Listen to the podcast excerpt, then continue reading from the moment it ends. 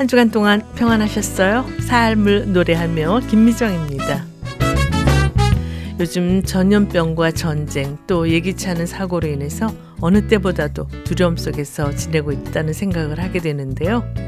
맥스 루케이도 목사님은 그의 저서 하나님은 너를 포기하지 않는다에서 두려움을 벗어나는 방법에 대해서 이렇게 언급하고 있습니다. 두려움을 구체적으로 가려내십시오. 두려움의 잔의 실체가 무엇인지 파악해서 하나님께 아뢰십시오. 걱정을 소상하게 말로 표현하는 행위는 곧 두려움의 무장을 해제시키는 작업이기도 합니다. 라고요. 우리의 모든 상황을 보시고 큰 은혜를 베풀어 주시기 원하는 하나님께 나아가 하나님만이 주시는 찬빛 가운데 사시는 모두가 되시기를 바라면서요. 찬송가 너 예수께 조용히 나가 이종용 목사님의 찬양으로 들으시겠습니다.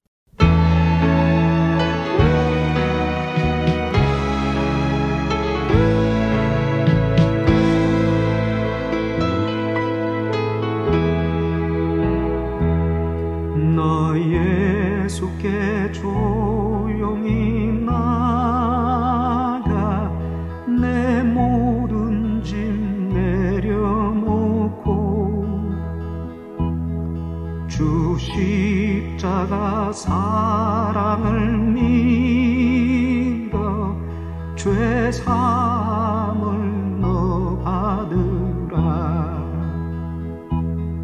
주 예수께 조용히 나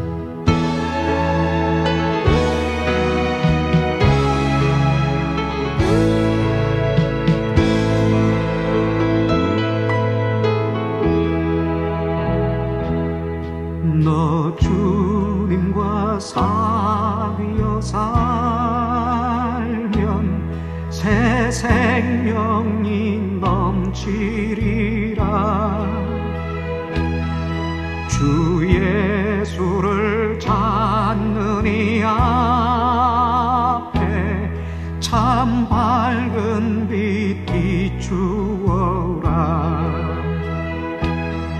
주예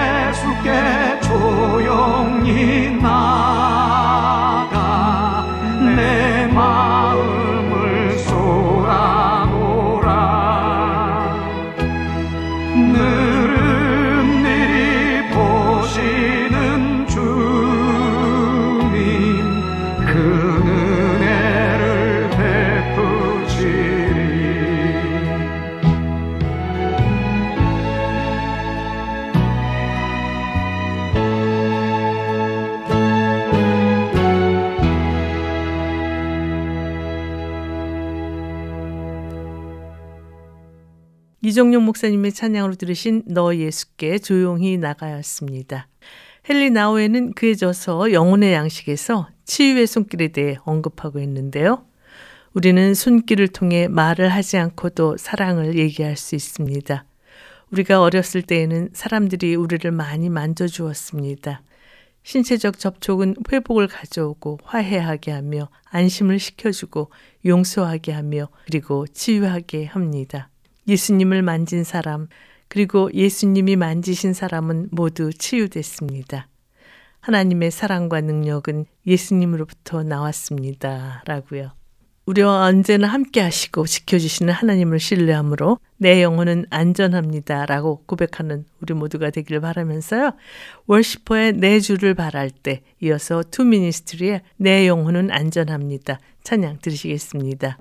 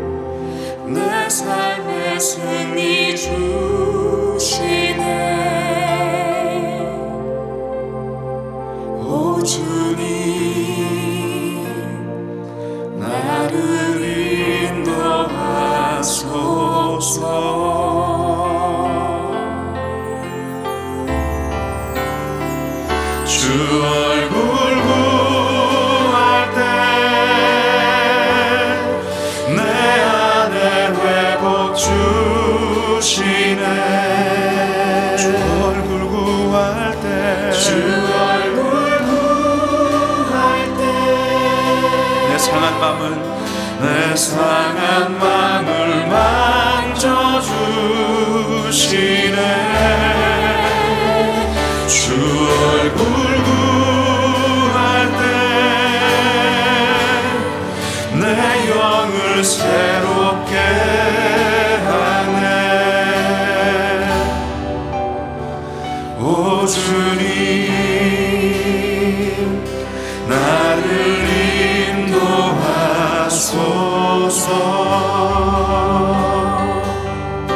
다시 한번 고백합니다. 주 얼굴 구할 때주 얼굴 구할 때. 내 안에 회복 주시네. 주 얼굴 구할 때주 얼굴 구할 때내 상한 마음을. 내 상한 마음을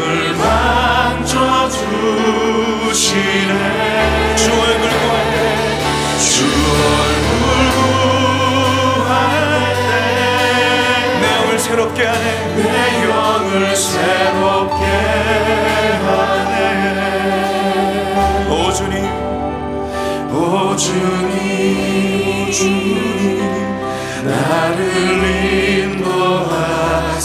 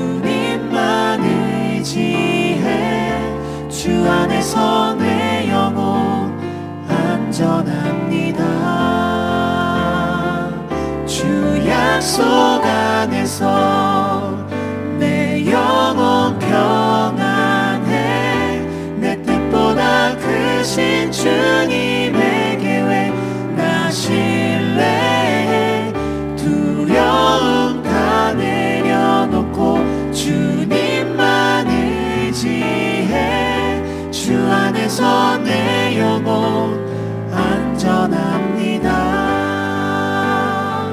주 약속 안에서 내 영혼 평안해. 내 뜻보다 크신 주님의 계획 나신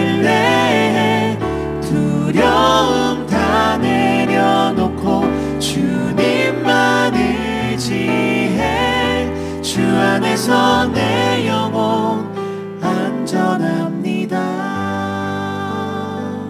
두려움 다 내려놓고 주님만 의지해 주 안에서 내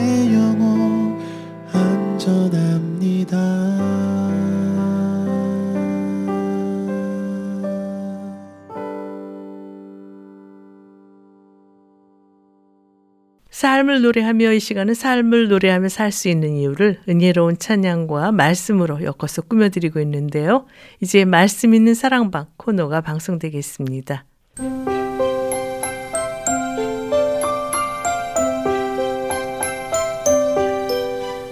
말씀 있는 사랑방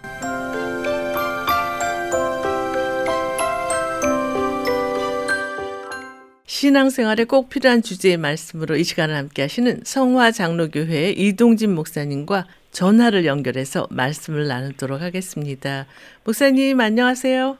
네, 안녕하세요. 병나시죠? 네, 그동안 어떻게 지내셨어요? 네, 가을철이라서 뭐 교회 아, 여러 가지 전도 행사들도 있고요. 네. 또 음악회라든가 다양한 일들이 좀 계속되고 있네요, 교회에. 네. 그리고 이제 개인적으로 이제 올해 노회 일을 하고 있는데 전국 이제 노회장 연석회의 모임이 멕시코 칸쿤에서 있었어요. 네. 그래서 한 주간 다녀오느라고 했고 멕시코의 가을은 어땠나요? 어 기온은 상당히 높았죠. 95도 뭐 이렇게 되고 습도도 있는데요. 네. 워낙 아름다운 곳이고 바람이 좀 선선하고 그래서 그렇게 뭐 더위를 막 느끼진 않고요. 분위기도 너무 좋게 가을을 느낀다기보다는 뭔가 이제 계절 속에서 흘러가는 하나님의 손길을 맛봤다 그럴까요? 그런 네. 느낌으로 너무 좋은 시간 갖고 왔습니다. 네. 감사의 달 11월 첫 주인데요.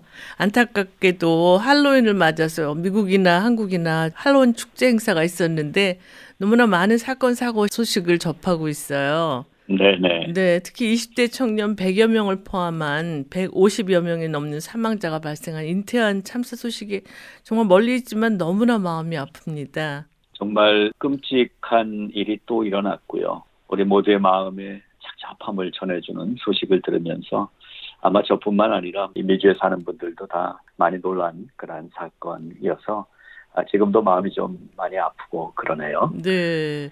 이곳 LA 한일회관에도 분향소를 설치해서 희생자들을 추모하고 있는데요. 이렇게 갑작스러운 사고로 사랑하는 가족을 잃고 힘들어하는 또 이번 사건으로 어수선한 조국을 위해 하나님을 믿는 성도들이 어떤 자세로 임해하는지 말씀해 주시겠어요? 어, 이런 일을 만날 때마다 참 어떻게 우리가 신앙적으로 아, 이것을 바라봐야 되는지 또다시 점검을 해보게 되는데요. 네. 아, 사실 세상에서 교회를 볼 때는 어줍지 않게 이런저런 얘기하지 말아라 뭐 이런 반응들도 나오곤 하지 않습니까? 네. 그러나 그럼에도 불구하고 성경은 모든 인류의 역사가 흘러가는 모든 크고 작은 일들에 하나님의 손길이 개입돼 있다라는 것을 말씀해 주고 계시죠. 네. 아, 그래서 이렇게 나타난 어떤 급작스런 또 참혹한 사고, 사건이기 때문에 특별한 것이 아니라 우리의 삶 속에는 언제나 위험이 도사리고 있고 불안한 곳이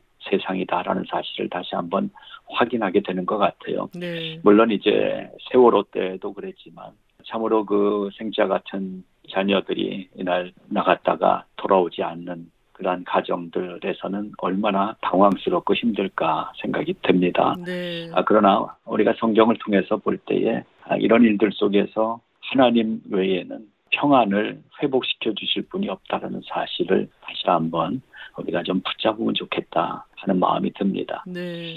누구에게 어떤 위로가 될 수 있겠어요? 음. 사람의 말은 어, 위로가 없잖아요. 네. 그래서 이럴 때일수록 우리 교회가 조용히 기도하면서 또한 아, 마음으로 위로하고 이러한 일들이 아, 교회가 가져야 될 자세가 아닌가 하는 생각을 먼저 갖습니다. 네. 찬양을 듣고 오늘 준비하신 말씀을 나눴으면 하는데요. 어떤 찬양 함께 들을까요?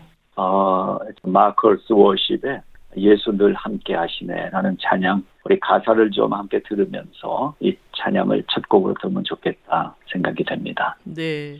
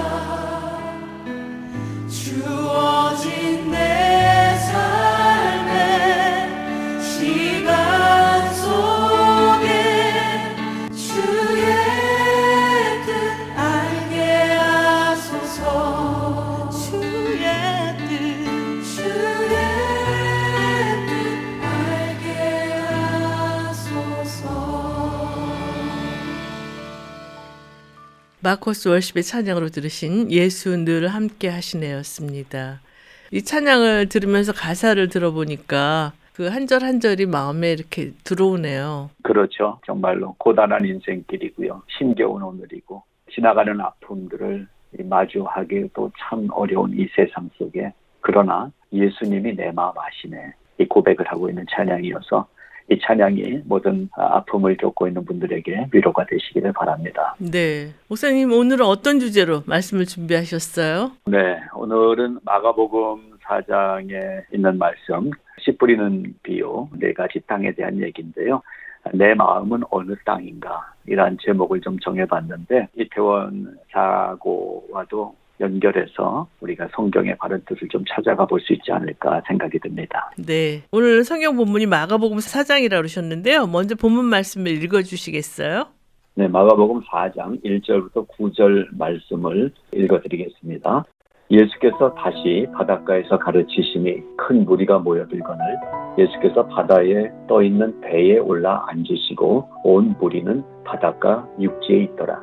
이에 예수께서 여러 가지를 비유로 가르치시니 그 가르치시는 중에 그들에게 이르시되 들으라 씨를 뿌리는 자가 뿌리러 나가서 뿌릴새 더러는 길가에 떨어짐에 새들이 와서 먹어버렸고 더러는 흙이 얕은 돌밭에 떨어짐에 흙이 깊지 아니하므로 곧 싹이 나오니 해가 돋은 후에 타서 뿌리가 없으므로 말랐고 더러는 가시떨기에 떨어짐에 가시가 자라 기운을 막음으로 결실하지 못하였고 더러는 좋은 땅에 떨어짐에 자라 무성하여 결실하였으니 30배나 60배나 100배가 되었느니라 하시고 또 이르시되 들을 귀 있는 자는 들으라 하십니다. 이 말씀을 본문으로 정했습니다. 네, 오늘 주제가 내 마음은 어느 땅인가라고 하셨는데요.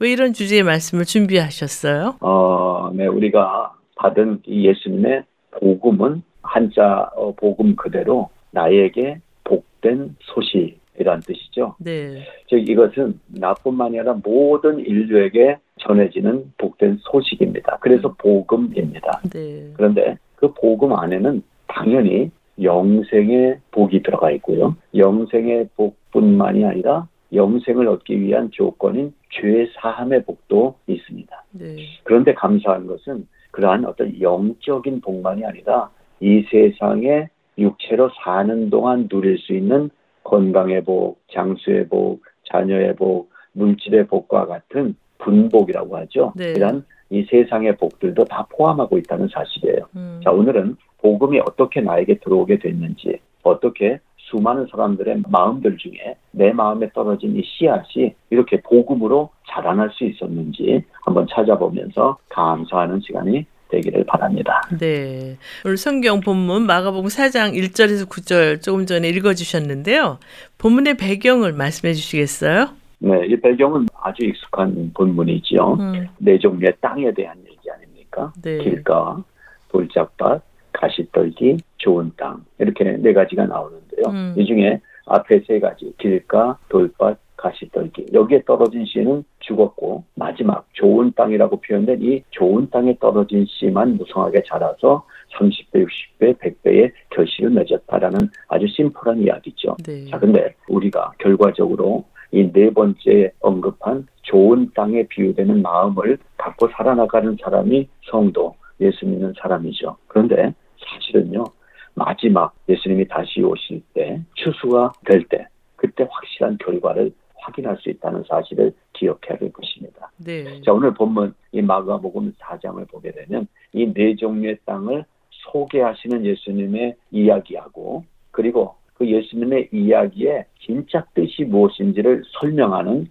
친절한 예수님의 해설로 이 마가복음 4장이 진행됩니다. 네. 이런 걸 가리켜서 비유 말씀이라고 얘기하죠. 음, 비유로 말씀하시는 예수님의 이야기를 한번 우리가 따라가면서 오늘 주님의 참된 가르침을 다시 한번 찾아보고 확인하는 시간이 되기를 바랍니다. 네. 성경에 보면 예수님께서 이 땅에 계시는 동안에 비유를 통해서 아주 쉽게 모두가 알아들을 수 있도록 가르치고 계신데요. 본문의 말씀을 통해서 우리에게 주시는 메시지는 무엇이라고 생각하세요? 네, 예수님은 대화를 참 잘 하신 걸로 보입니다. 음, 아주 부드럽고 또 맛깔나게, 때로는 엄격하게, 그리고 이렇게 비유를 통해서 듣는 사람이 잘 이해할 수 있게, 그러면서도 무엇을 짚어주고 있는지 정확하고 분명하게 말씀하시는 대화에 요즘 얘기를 하면 달인이라고 하실 수도 있을 것 같아요. 네. 그 중에서 예수님이 주로 사용하신 방법 중에 하나가 바로 오늘 얘기 같은 비유의 말씀입니다. 음, 우리가 손가락을 보면 안 되죠. 손가락이 가리키는 저 위에 달을 봐야 되는 거잖아요. 네. 오늘 이 9절까지 본문을 보게 되면 이건 이제 손가락 이야기죠. 네. 근데 10절부터 20절까지가 그 손가락이 가리킨 달에 대한 해석을 예수님이 직접 또 친절하게 해주고 계신 이야기입니다. 음, 간단히 농사 짓는 얘기가 아니라 씨 뿌리는 얘기가 아니라 마음의 씨를 파종하는 얘기를 통해서 어떤 마음이 하나님의 이 풍성한 열매를 맺을 수 있는가라는 것을 예수님이 친절하게 설명해 주고 계신 본문이라고 할 수가 있겠죠. 네. 그렇다면 씨는 무엇을 의미하나요? 결론적으로 씨는 말씀입니다. 음, 먼저 본문에서 씨앗은 분명하게 하나님의 말씀이라고 밝혀놓고 있습니다. 네. 씨가 땅에 뿌려졌을 때 그 씨가 떨어진 땅의 성질과 환경에 따라서 전혀 다른 결과가 나타나고 있어요. 음. 길가, 돌짝밭, 가시떨기.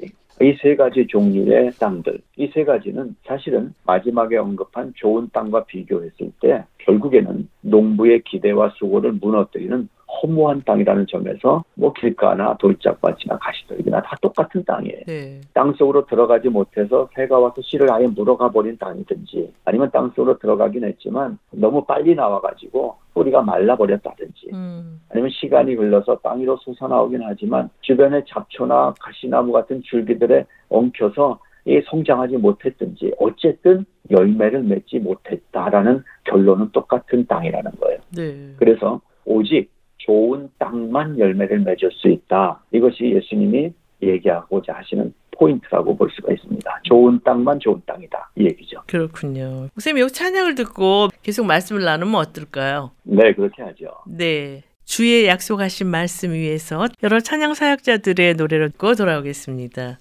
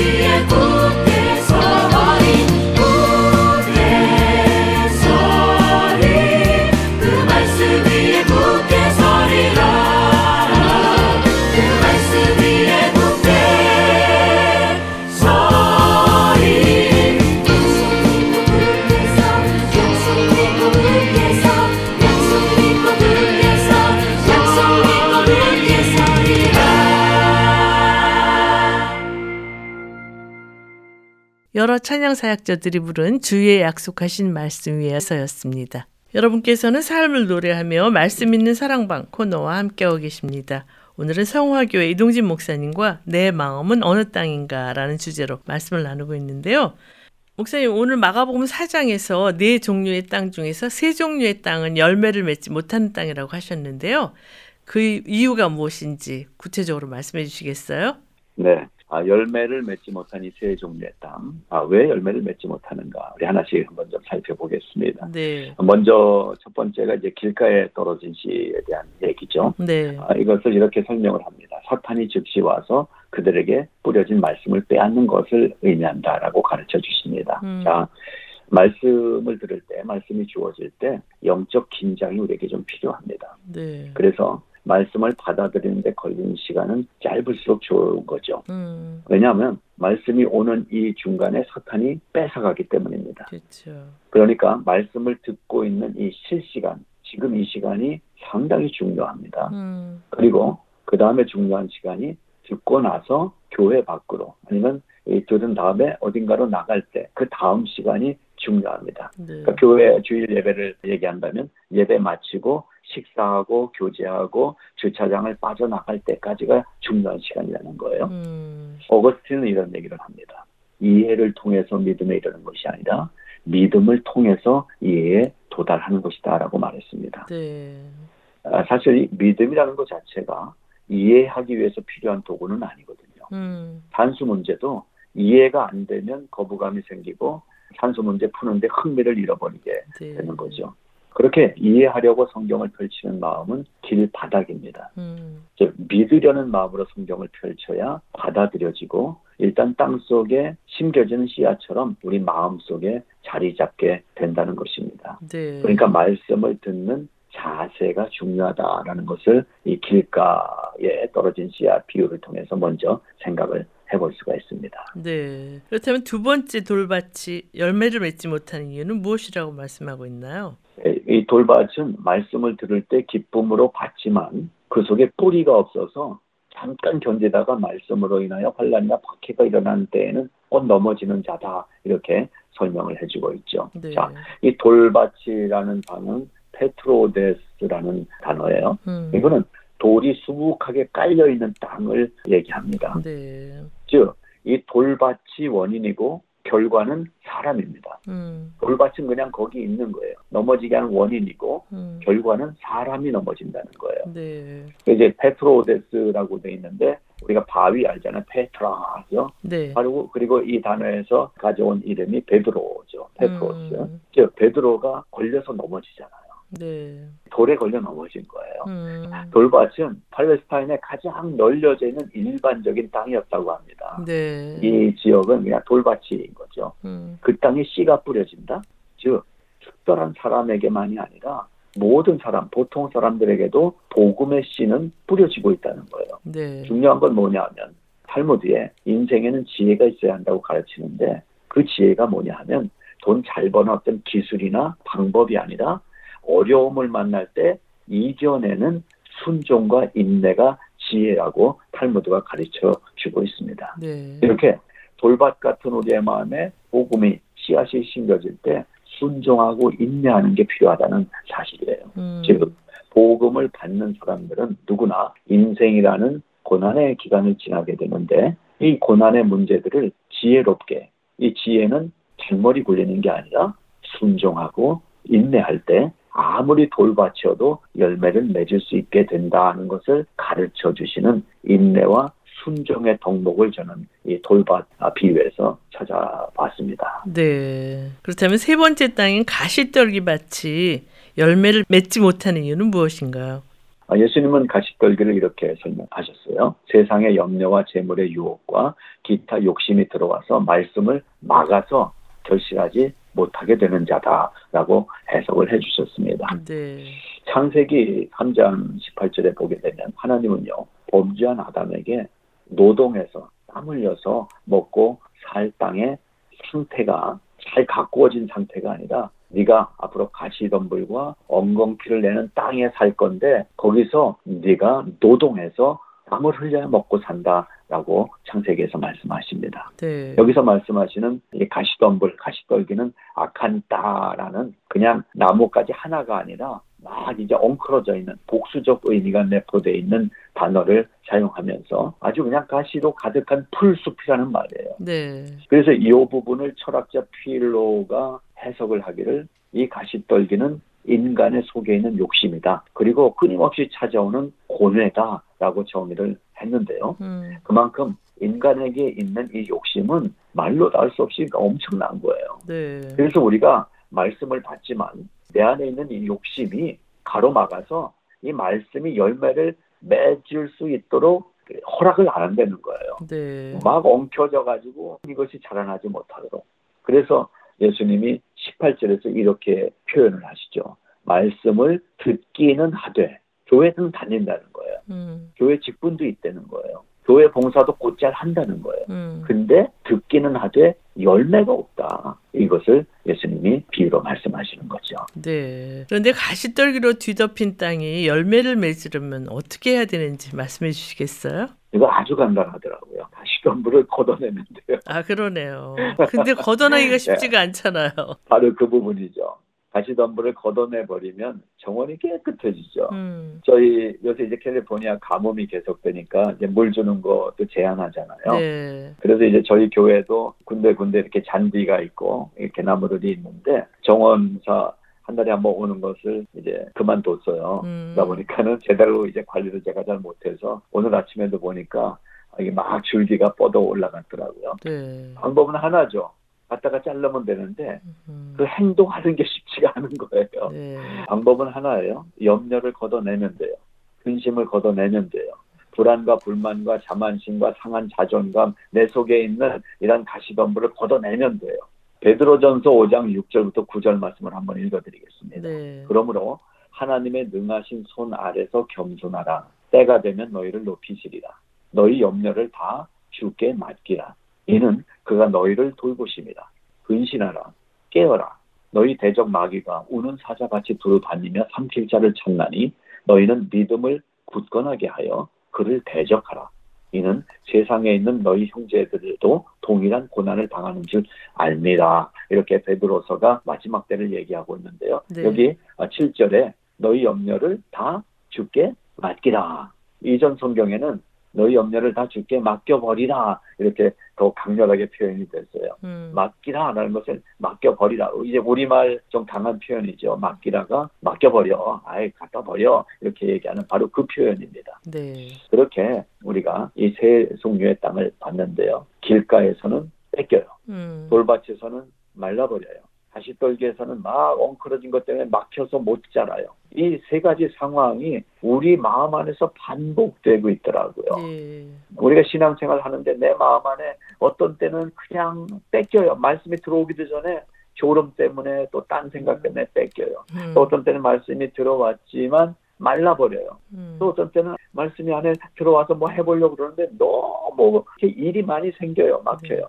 우리 자신을 돌아봅니다. 그러나 우리의 상태는 그럼에도 불구하고 오늘날 이 시대에 말씀은 풍성합니다. 음. 또 말씀은 자유롭게 모든 매체를 통해서 또 어디서든지 언제든지 우리가 들을 수 있습니다. 근데 왜 말씀이 내 삶에서 활동하지 못하고 있느냐?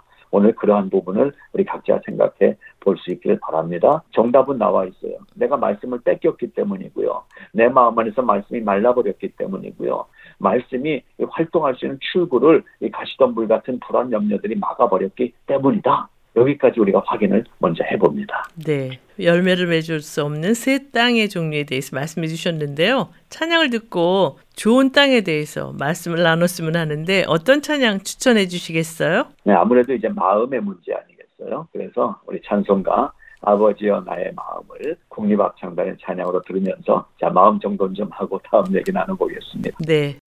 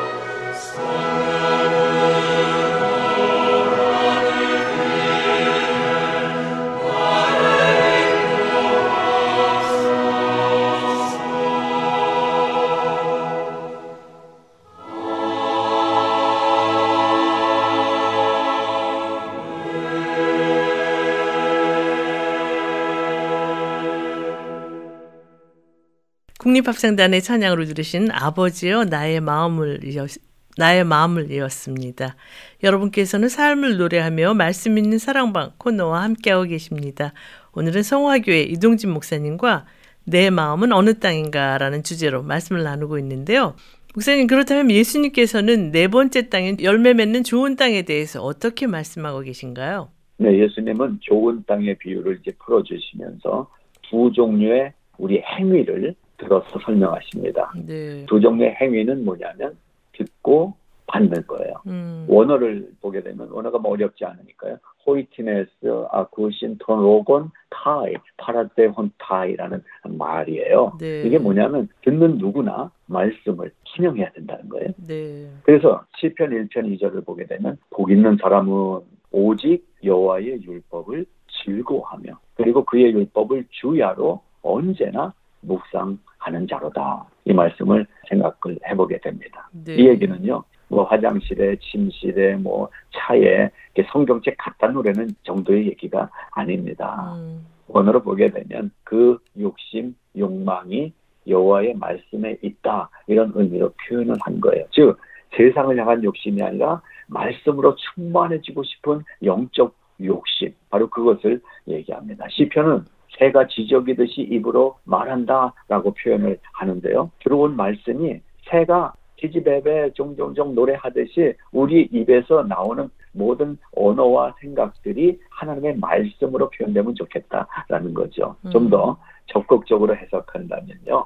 하나님과의 친밀한 교제를 늘 사모하고 말씀을 기다리고 말씀의 장소에 달려나가고 말씀보다 먼저 가서 말씀을 들을 준비하며 기다리고 또 말씀 듣는 시간과 헤어지기 싫어하는 그러한 모습. 그러니까 여러분은 언제 이런 마음이 됩니까? 사랑하는 사람, 연애할 때 바로 말씀과 연애하면 좋겠어요. 네. 말씀과 사랑을 나누는 거죠. 그런 사람이 좋은 땅에 뿌려진 씨앗에 풍성한 열매를 거둘 수 있는 삶을 살게 되는 거죠. 네. 그렇다면 열매 맺을 수 있는 이런 좋은 땅의 특징은 무엇인가요? 네, 좋은 땅의 특징. 저는 이 비유의 말씀을 보면서 두 가지 단어를 좀 생각해 봤는데요. 네. 좀 움직이는 단어예요. 동사적 언어인데 생명력, 운동력. 이 좋은 땅과 연결된 단어가 이 두 가지가 생각되더라고요. 네. 앞에 세 종류의 땅과 다르게 마지막 좋은 땅에 대해서 예수님은 20절에 좋은 땅에 뿌려졌다는 것은 곧 말씀을 듣고 받아서 30배, 60배, 100배의 결실을 맺는 자니라 이렇게 말씀하셨거든요. 네. 자 보세요. 30배, 60배, 100배의 결과물에 대한 말씀이 아니라 결실을 하는 자니라 결과를 맺는 사람에 대해서 얘기하고 계신 거죠. 네. 그러므로 이 이야기와 달란트 비유 말씀이 서로 통하는데요. 다섯 달란트, 두 달란트, 한 달란트 이야기를 우리가 읽을 때 네. 다섯이나 두 달란트에 비해서 한 달란트는 너무 적은 게 아니냐. 이 달란트가 몇 개냐에 대해서 생각하고 있으면 이 해석이 이상해져요. 네. 하나님, 저는 간신 재능이 없잖아요. 누구는 다섯 달란트 있는데요. 이게 아니라 음. 하나님은 30배, 60배, 100배를 만들어 오라고 하지 않으세요. 네. 원금과 이익 계산하자는 얘기가 아니라 하나님의 은혜를 받은 자가 하나님의 말씀을 맡은 자가 성실하게 살아가느냐 성실함에 대한 이야기입니다. 네. 바로 그 성실함이 나타나는 표현이 생명력이고 운동력이다. 저는 이렇게 정리를 해 봤습니다. 네. 생명력과 운동력이라는 이 동사적 언어가 이 좋은 땅의 특징이라고 말씀하셨는데요. 그러면 우리가 생명력과 운동력 있는 이런 삶을 살기 위해서 어떻게 해야 된다고 생각하세요? 네, 생명력과 운동력이 가장 잘 표현된 찬송이 하나 있어요. 주와 같이 길 가는 것 즐거운 일 아닌가. 즉 우리의 신앙은 멈춰서 있으면 정지가 아니라 후퇴입니다. 멈춰서 있으면 안 되는 것이 신앙의 원리입니다. 네. 한 걸음이라도 반 걸음이라도 계속 앞으로 움직여 나가야 되는 거예요. 그게 운동력이죠. 네. 그리고 생명력이죠. 살아 있다는 사실이고 움직이고 있는 힘이 있다는 사실인 거죠. 네. 그래서 예수님께서는 말씀과 사람의 만남을 얘기하고 있는 것이지 우리가 맺어내는 어떠한 결과를 요구하시는 게 아니다라는 것이 포인트라고 말씀을 드립니다. 네. 목사님 여기서 찬송가 주와 같이 길 가는 거 찬양 듣고 계속 말씀을 나누면 어떨까요? 네, 좋습니다. 네, 찬양 듣고 돌아오겠습니다.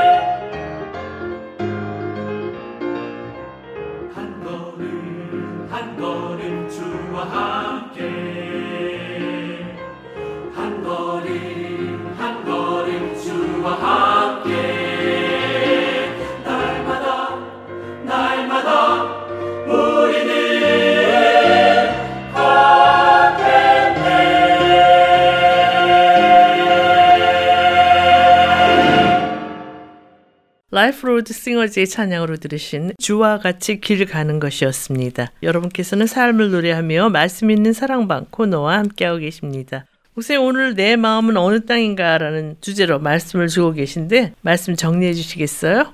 네, 내 마음은 어떤 땅인가 뭐 이런 뜻이죠. 네. 저는 우리가 좀 욕심을 기를 바랍니다. 그 욕심이 근데 어떤 욕심이냐가 중요하죠. 음, 세상의 욕심은요 허망하잖아요. 세상의 욕심은 언젠간 무너지잖아요. 음, 그래서 우리가 가지는 욕심은 선한 욕심.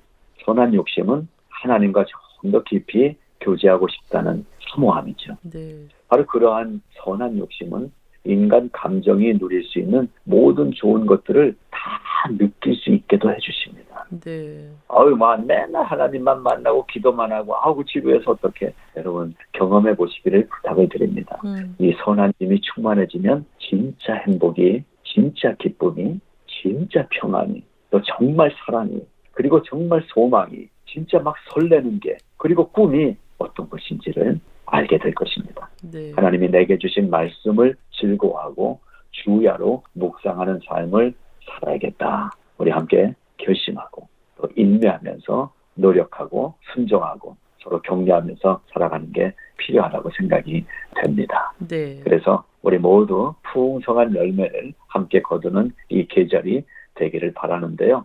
풍성하다는 뜻이 좋다라는 단어 속에 같이 나와 있어요. 칼로스라는 단어가 좋다, 풍성하다, 부유하다 이란 형용사인데요. 선하고 보기에도 좋고 또 본질적으로 진짜 좋은 것을 말할 때 쓰는 이 칼로스라는 단어로 오늘 마무리하고 싶습니다. 칼로스 life가 되시기를 바랍니다. 네. 목사님과 말씀을 나누다 보니까 벌써 마쳐야 할 시간이 다 됐는데요. 찬양 들으면서 이 코너를 마쳤으면 하는데 어떤 찬양 추천해 주시겠어요? 네, 이런 풍성한 삶의 열매를 맺기 원해서요. 방익진의 음성으로 함께 듣기 원합니다. 네. 찬양 들으면서 오늘 순서를 모두 마치겠습니다. 목사님 귀한 말씀 감사합니다. 네, 감사합니다. 평안하세요. 천지를 지은 주님께서 내 필요를 채워주시니 이 세상 살아가는 동안 늘 풍성한 삶을 살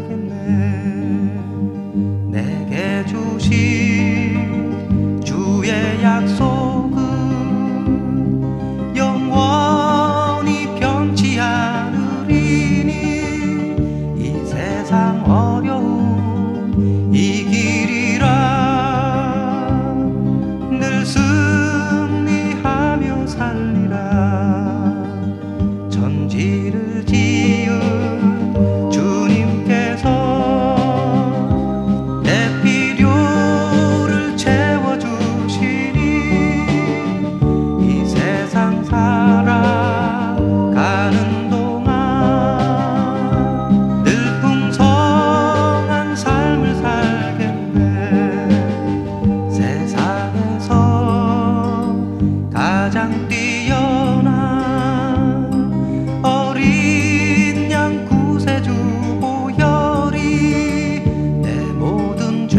죄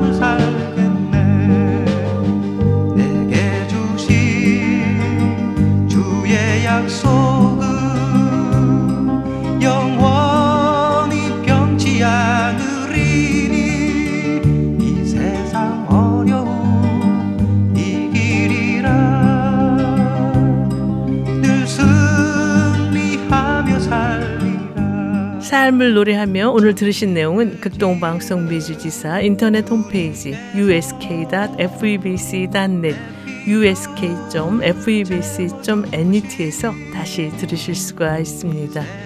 오늘 방송을 들으시고 궁금하신 점이나 극동방송 사역에 대해 관심 있으신 분은 연락 주십시오. 전화 562-448-1782 562-448-1782로 연락 주시면 자세히 안내해 드리겠습니다. 하나님의 말씀을 주야로 묵상하며 그 말씀에 순종함으로 하나님께서 원하시는 귀한 열매를 많이 맺는 좋은 땅으로 살아가는 모두가 되시기를 바라면서요. 삶을 노래하며 오늘 순서를 모두 마치겠습니다. 지금까지 저는 김미정이었습니다. 안녕히 계십시오. 그